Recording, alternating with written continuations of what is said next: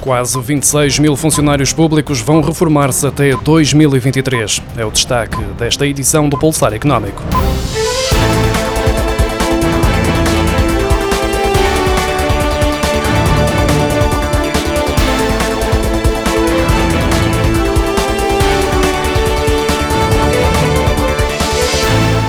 Segundo uma informação avançada pelo Governo, quase 11 mil funcionários públicos vão atingir este ano a idade de reforma. Em 2023, vão ser mais 15 mil trabalhadores do setor público a entrar na reforma.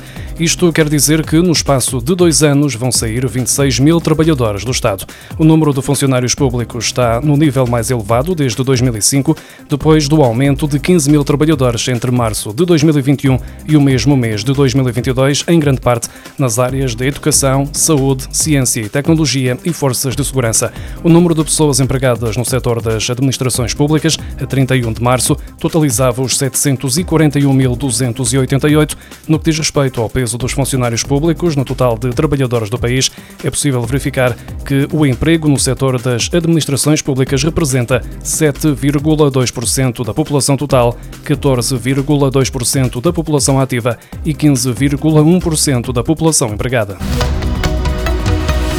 O Conselho Mundial de Viagens e Turismo afirmou esta segunda-feira que o setor de viagens e turismo vai impulsionar a recuperação económica em Portugal, ultrapassando os níveis pré-pandemia em 2023. O Fórum Empresarial Mundial da Indústria de Viagens e Turismo estima que no próximo ano se verifique um aumento de 4,8% em relação aos resultados de 2019 e o emprego no setor também exceda os níveis do último ano pré-pandémico. A contribuição total do setor para o PIB poderá atingir quase 39.500 milhões de euros no próximo ano, representando 17,4% do total da economia nacional. A indústria deverá criar 3.200 empregos adicionais para atingir mais de um milhão de postos de trabalho até ao final de 2023.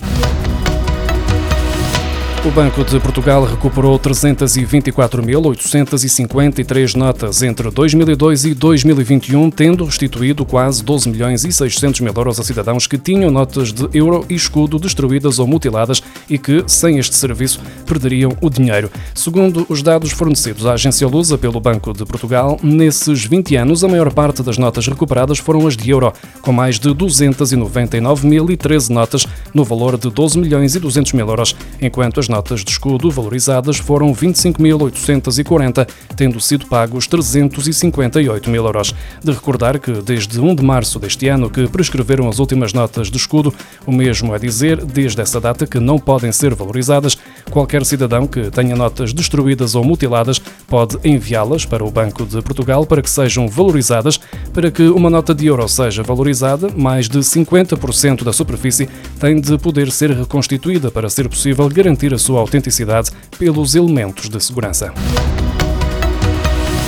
O estudo BaseF Banca da Marktest contabilizou em 2021 3 milhões e 360 mil portugueses com uma conta ordenado, um valor que corresponde a 41,9% do universo composto pelos indivíduos com 15 e mais anos que possuem uma conta bancária.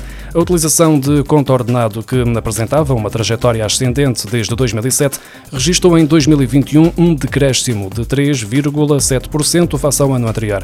Junto das pessoas entre os 35 e os 44 anos, a posse de contas ordenado é elevada, com 58,7%, tal como entre os clientes bancários entre os 45 e os 54 anos, com 56,2%. Entre as classes sociais, a probabilidade de encontrar possuidores de conta ordenado é maior entre os indivíduos das classes alta e média alta, com 56,1%. A MetLife apresentou a vigésima edição do estudo anual sobre tendências de benefícios dos trabalhadores, onde revela que os Zillennials, uma microgeração nascida entre 1993 e 1998, estão a exigir uma cultura e um ambiente de trabalho que se alinhe melhor com os seus valores pessoais. O relatório conclui que esta geração é a que está menos satisfeita profissionalmente, com 53% a dizer que ter um emprego que não os realiza é atualmente uma das maiores causas de stress.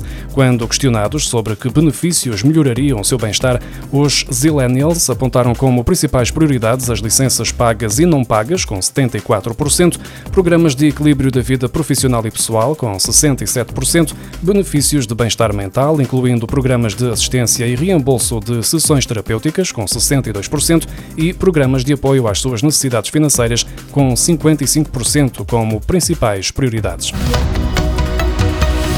As insolvências baixaram 4,9% em maio, face ao igual período do ano passado, com um total de 425 insolvências. No acumulado dos cinco primeiros meses de 2022, a diminuição foi mais significativa, com um decréscimo de 5,3% face ao total alcançado em 2021. Entre janeiro e maio deste ano foram registadas 2.029 insolvências, menos 113 que em igual período de 2021.